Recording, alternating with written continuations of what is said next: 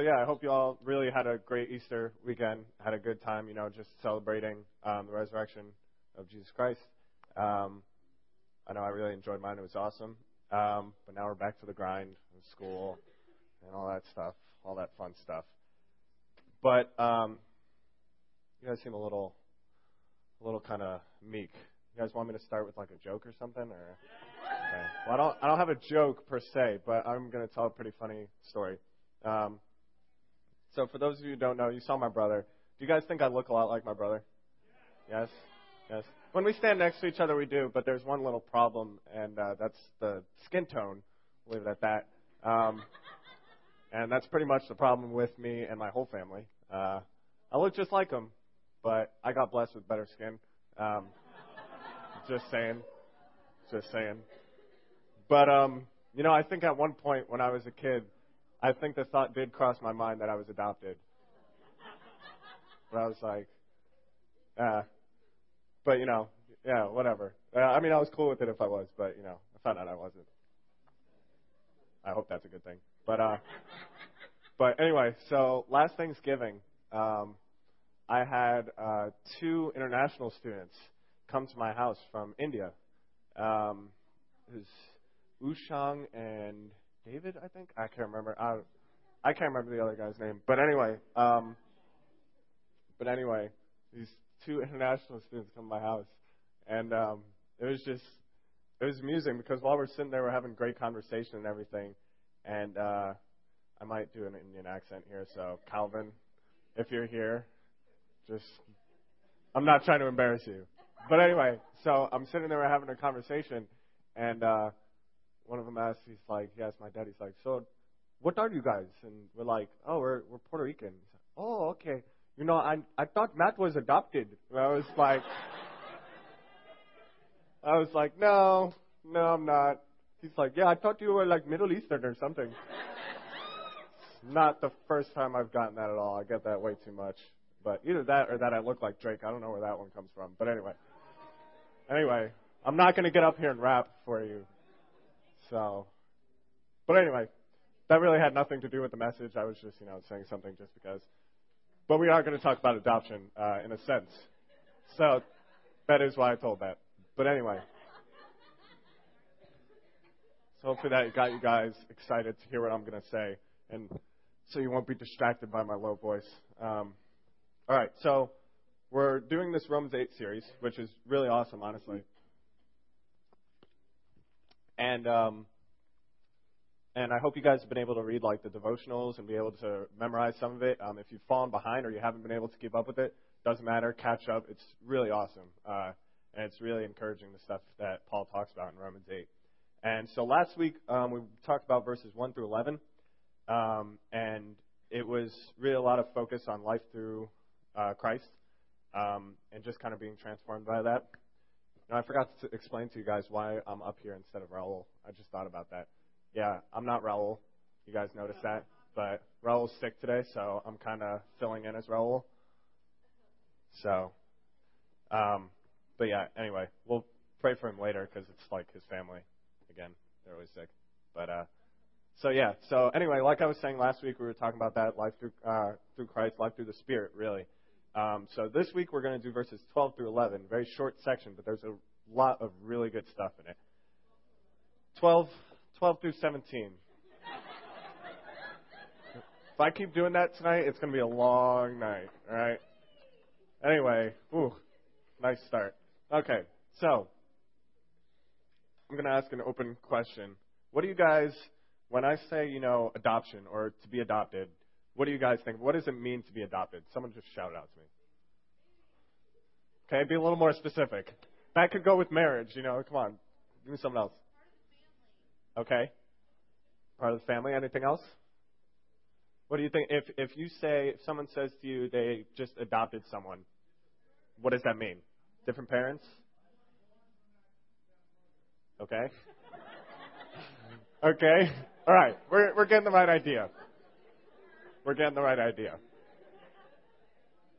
Better stop it now before it goes any further. Okay, so I have a definition for you guys that I got from the American Heritage uh, Dictionary, and it says adoption is to take into one's family through legal means and raise as one's own child. And that last section is what I want to focus on raise as one's own child. And even if you think of adoption in the sense of like adopting an idea, it's taking something that is not yours and making it as if it is yours. Um, and we're gonna, you'll you'll see how that connects later on. We're gonna talk a little bit about that. But I want to want you guys to keep that in mind. That that is the focus of what we're going to talk about today. Um, is really adoption, and specifically into the family of God. So we'll start and we'll read. Since five verses, I'll just read through the whole thing. We'll go back and break it down and see what we get. All right. So Romans 8, starting with verse 12, says this. Therefore, brothers, we have an obligation, but it is not to the sinful nature to live according to it. For if you live according to the sinful nature, you will die. But if by the Spirit you put to death the misdeeds of the body, you will live because those who are led by the Spirit of God are sons of God. For you did not receive a spirit that makes you a slave again to fear, but you received the spirit of sonship, and by him we cry, Abba, Father. The Spirit himself testifies with our spirit that we are God's children. Now, if, excuse me. Now, if now if we are children, then we are heirs, heirs of God and co-heirs with Christ. If indeed we share in his sufferings, in order that we may also share in his glory. This is a pretty powerful section. It's just it's kind of mind blowing what Paul is saying here. Um, it's pretty radical, honestly, and I'm going to explain a little bit uh, in a little bit um, why it was mind blowing, especially back then. But anyway, first off, I think it's important to start with that first word, therefore. For those of you who have ever heard Raul talk about this phrase, he says, uh, "If you see a therefore, find out what it's there for." Um, and yeah, Gotta love those little things. But anyway, um, so I was looking at it before, and you know, it's like, what? Why does it say therefore? Why does he say that? And um, I kind of pointed towards the last verse. In verse 11, it says, uh, "And if the spirit of him who raised Jesus from the dead is living in you, he who raised Christ from the dead will also give life to your mortal bodies through the Spirit who lives in you." That last little phrase is what I focus on, and then it goes, "Therefore, we have an obligation." So what I get from that is that um, because we have the Spirit of God living in us, that's why we have this obligation. So that's just kind of like the precursor. I think that's just important to get right off the bat. So, obligation. That's kind of the first section of this. Again, this isn't going to be the main focus of adoption, but this is kind of like a, a little intro to it that he gives. So he says we have this obligation. Like, it's kind of like, well, what do we? What's this obligation? And he specifically says that it's not to the sinful nature, but instead it's to live by the Spirit. Um, and I think the reason it's not to the sinful nature is because the sinful nature leads to death. And he talks about that. He says, you know, um, where was it? In verse 12, I believe.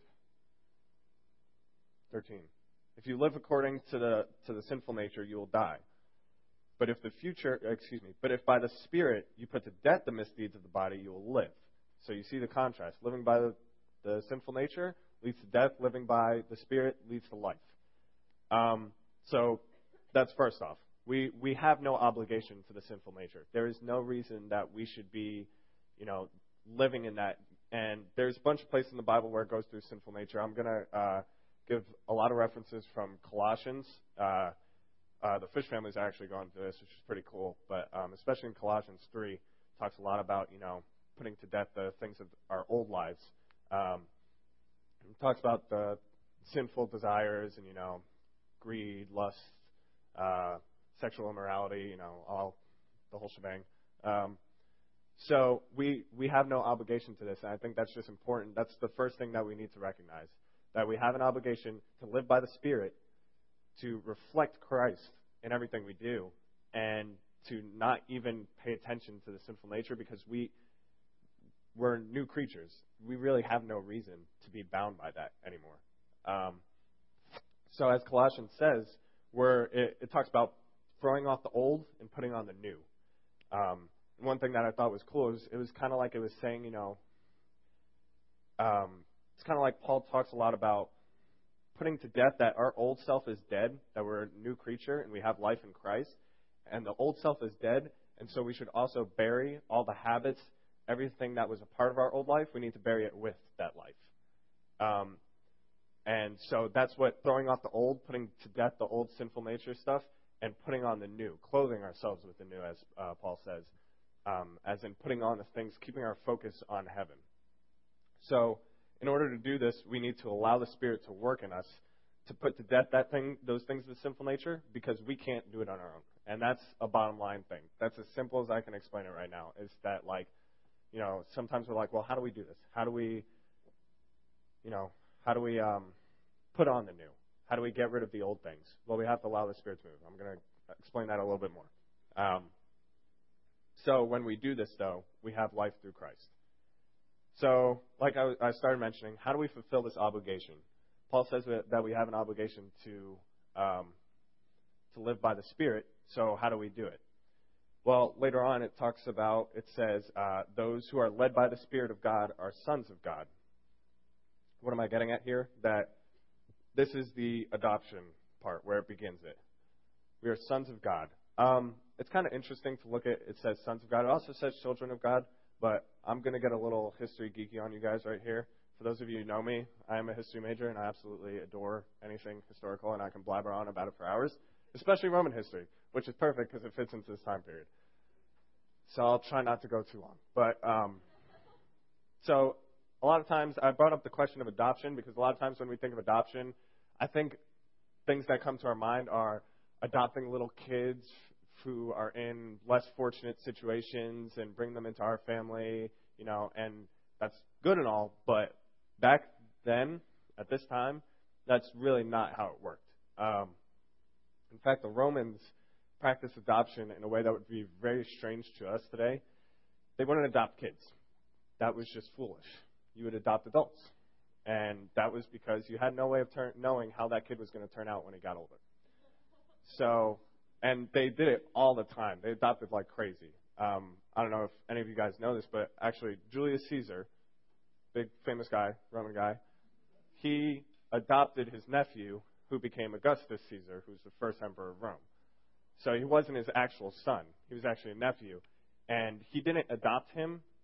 He actually didn't find out he was adopted until Caesar died, and they found out it was in his will. But what's interesting about that is that one, like I said, the reason they did it is because they basically proved themselves. They'd basically proven that they were worthy of being adopted by someone of stature, of high stature. Um, and, but when you were adopted, you got all the privileges, all the, what we'll call inheritance of the father. You know, the, the father was the head of the household, the head of the family, the head of the clan. And when he passed, that was the son's duty to take on. So being a son was a huge deal because that meant that you had that inheritance from your father. So being adopted, when you got adopted, you got all of that. You got all the privileges, all the inheritance, everything.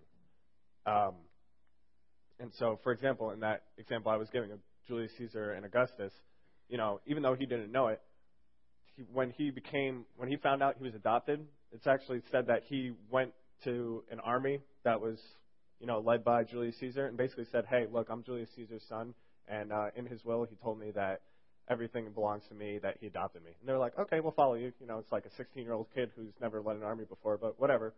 That's just that's how much power that had back then to be adopted and to be called a son, even though you weren't like directly uh, um, a direct son. So anyway, all that to say that what's cool about looking at this is um, looking at the way that Paul talks about adoption here, that's kind of crazy to people back then because we have no reason to be worthy of adoption into the family of God. We have done nothing to earn that at all. And yet, God, through His grace, it says here that He adopts us as sons of God. And just saying sons of God, the reason it says that is because of the inheritance that the sons got. And it also says children. So remember that, you know, it's not like it's just dudes. But but I'm just saying that it highlights that because of the implications that that comes with. So even though we don't deserve it, we're adopted when we accept Christ. We are adopted into God's family as sons of God and also as heirs, um, which I'll mention in a bit again. I know I keep saying that. Just bear with me.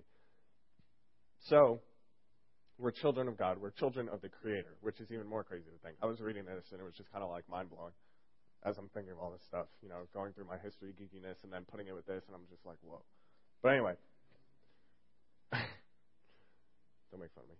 Uh, so, since we inherit, um, no, I already got the point. Sorry. This. So I want to go back. We were talking about that obligation and the obligation we have as sons of God and as um, children who have His Spirit living in us. We have an obligation to live by the Spirit. Like I said before, it's just a bottom line that there is no way we can carry out this obligation without the Spirit of God. It's just that simple. There, I mean, I don't know if you guys have ever looked at like, you, you ever think about what God has called you to do. Um, when I think about, you know, Raul texting me at the last minute saying, "Hey, you want to go preach?" and I'm like, I don't know what you're doing, God, because you know I have like three other things to do. And for those of you who don't know, three other that's a lot for me. Three three other things. I'm just saying. For those of you who don't know, I go to class and I work and I'm here all the time, and so it's just it gets crazy. But uh, I'm not complaining. It's all good. My life is good.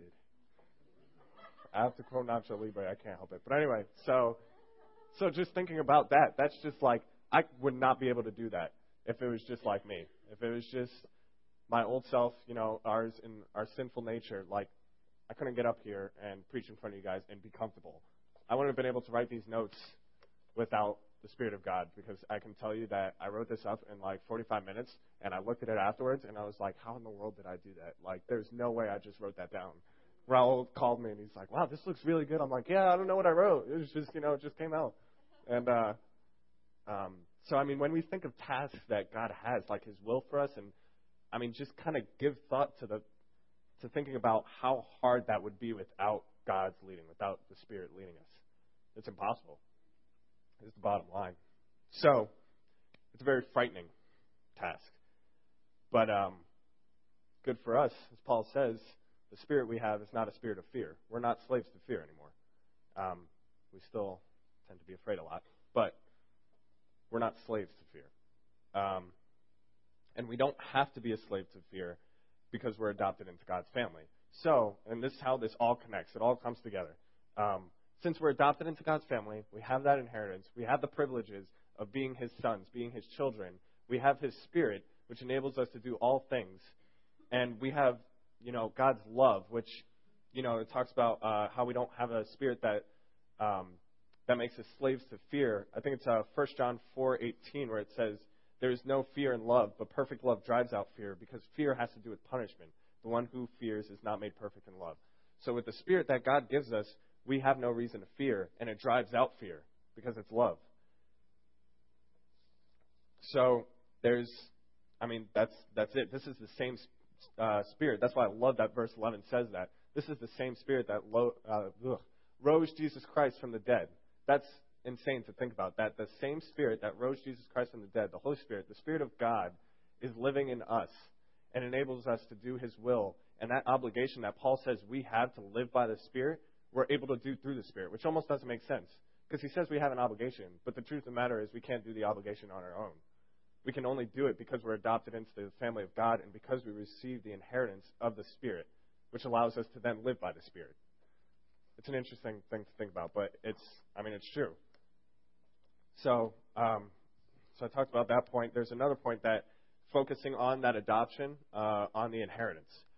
Two things that our inheritance gives us that is at least pointed out here. One, our inheritance, our inheritance gives us such a close relationship with God that we can call on Him as a father. Um, again, we're children of God. We're adopted into His family. But that's crazy to think about. That the Creator of the universe calls us children, calls us heirs, calls us sons, and we can call on him as Father. It says, uh, you know, we, we call out to him, we cry, Abba, Father. Um, research this online. I mean, most people know this, but uh, the word the word Abba is an Aramaic word that would most closely be translated as daddy. It was a common term for that young children would use to address their fathers. And listen to this. It signifies the close, intimate relationship of a father to his child as well as the childlike trust that a young child puts in his daddy. So, What does that mean? That, I mean, we have the privilege and the ability to call on God, the creator of the universe, as a father, as someone who is just complete loving towards us. And we have this crazy trust in him, like just this childlike trust. And that's just amazing. Um, I also thought, I also got into a history geeky moment when I was going through this too, because I was thinking of back then, again, like when he's writing this, I can't even imagine how crazy this was to people, especially since he's writing to the Romans. Can't even imagine what was going through their heads. Um, but I mean, the way people served gods, you know, we hear about like Greek gods and goddesses and Romans and everything and all that crazy stuff, Egyptians and whatever. But um, they did not worship gods and goddesses like we worship God, and it had nothing to do with really this intimate relationship at all. It was much more of a like, yeah, gods and goddesses are like these uh, these higher up beings, but they're all screwed up. And uh, so I just kind of want to keep my distance and hope that they don't hurt me. So I'm going to give my little sacrifice and be like, okay, leave me alone, and then go on with my day.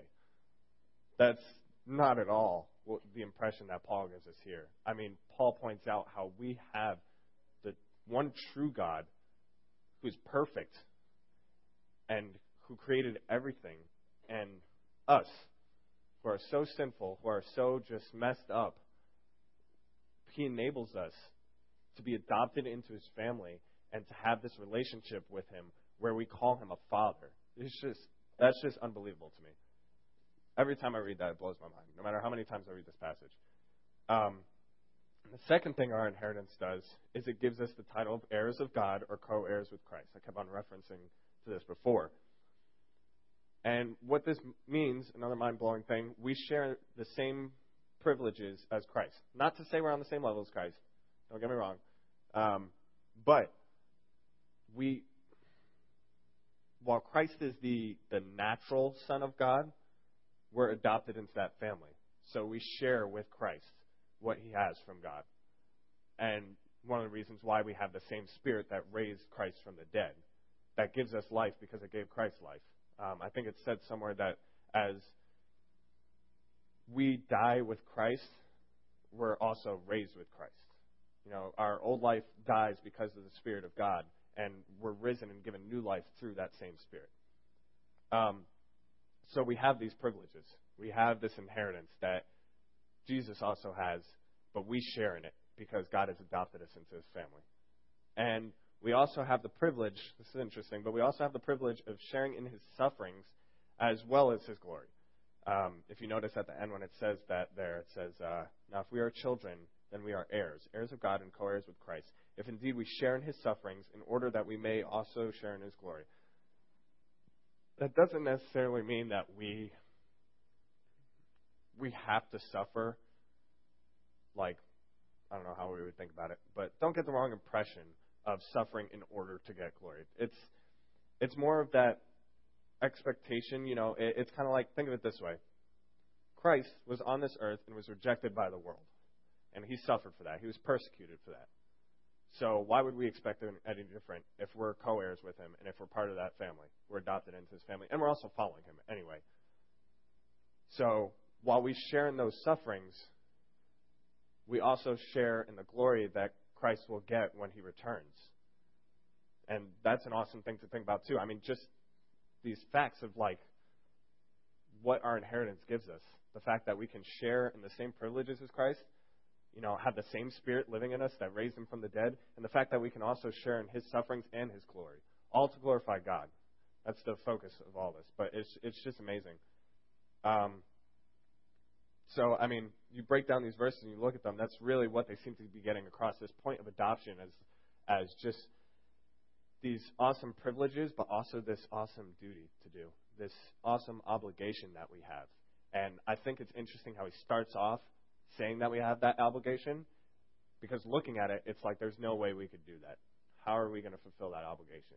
And it's kind of like he explains it. He says, you know, you have this obligation, not to your sinful nature. Get rid of that.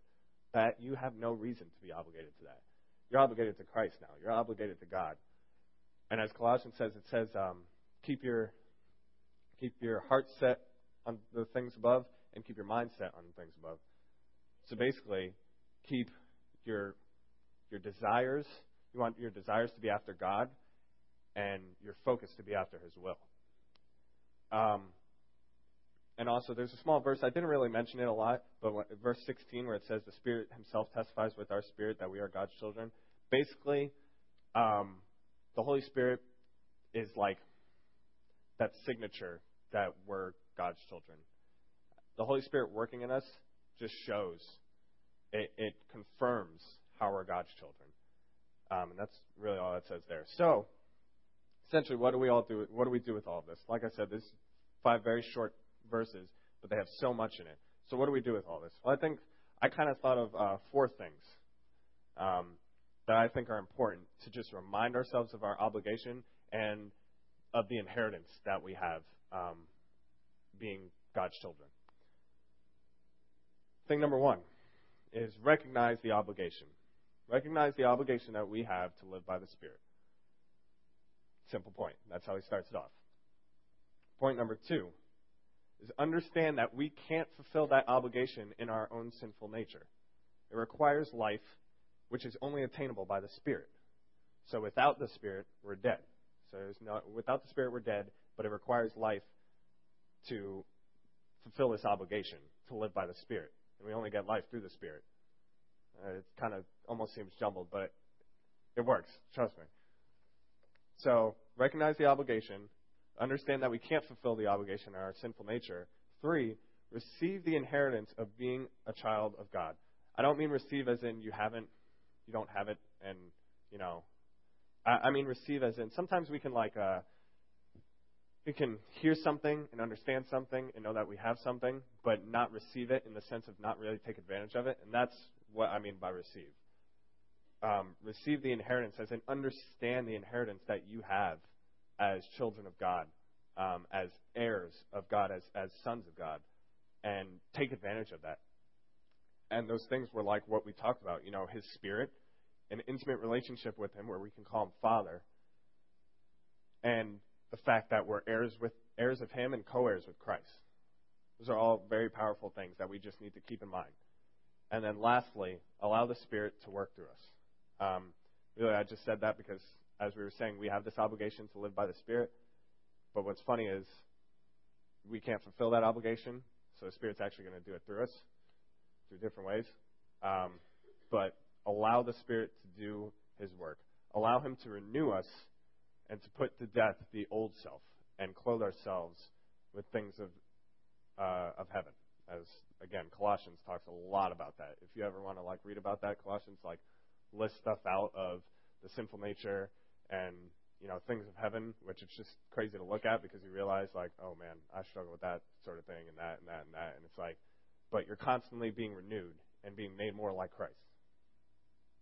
And also, so that allowing the Spirit to work in us to give us a stronger desire for His will and a better focus for His work. Um, so really, just I don't know. These these verses are so simple. They're so short, but they're so powerful. And just uh, recognizing how awesome of a privilege we have, how important of an obligation we have, because you know this obligation to live by the Spirit is something that people are going to see. Um, when you live by the Spirit, people see it, and it's noticeable. And that's something that represents Christ because that's what we're our lives are supposed to represent God. So really like my my main point, my main thing for us is like we are adopted into the family of God. Let's act like it.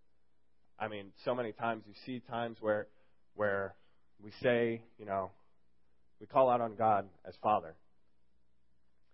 But we step out of a building like this and it's kind of like we just go on with our day. And I, I know we've all probably heard this a lot here in church, but I don't know when I when I read something like this, it just makes me uncomfortable just sitting and not doing anything and not taking this to heart and living by the by the Spirit, not allowing God to do His work in us to make to to lead us to live by the Spirit, so that other people can know the privilege that we have because we can't always just explain it to them by words. I, I can't go up to someone. It's pretty hard for me to go up to someone, explain to them the inheritance that I have as God as as uh, as God's child, and like you know living by the Spirit. That's a little hard to explain to someone. But when someone sees you living it out, someone sees you living by the Spirit, then I believe then they will recognize what they're missing out on, and the inheritance that they're missing out on, and the privilege that they're missing out of out on. So again, just we have this awesome privilege, this awesome obligation. We're adopted as children of God.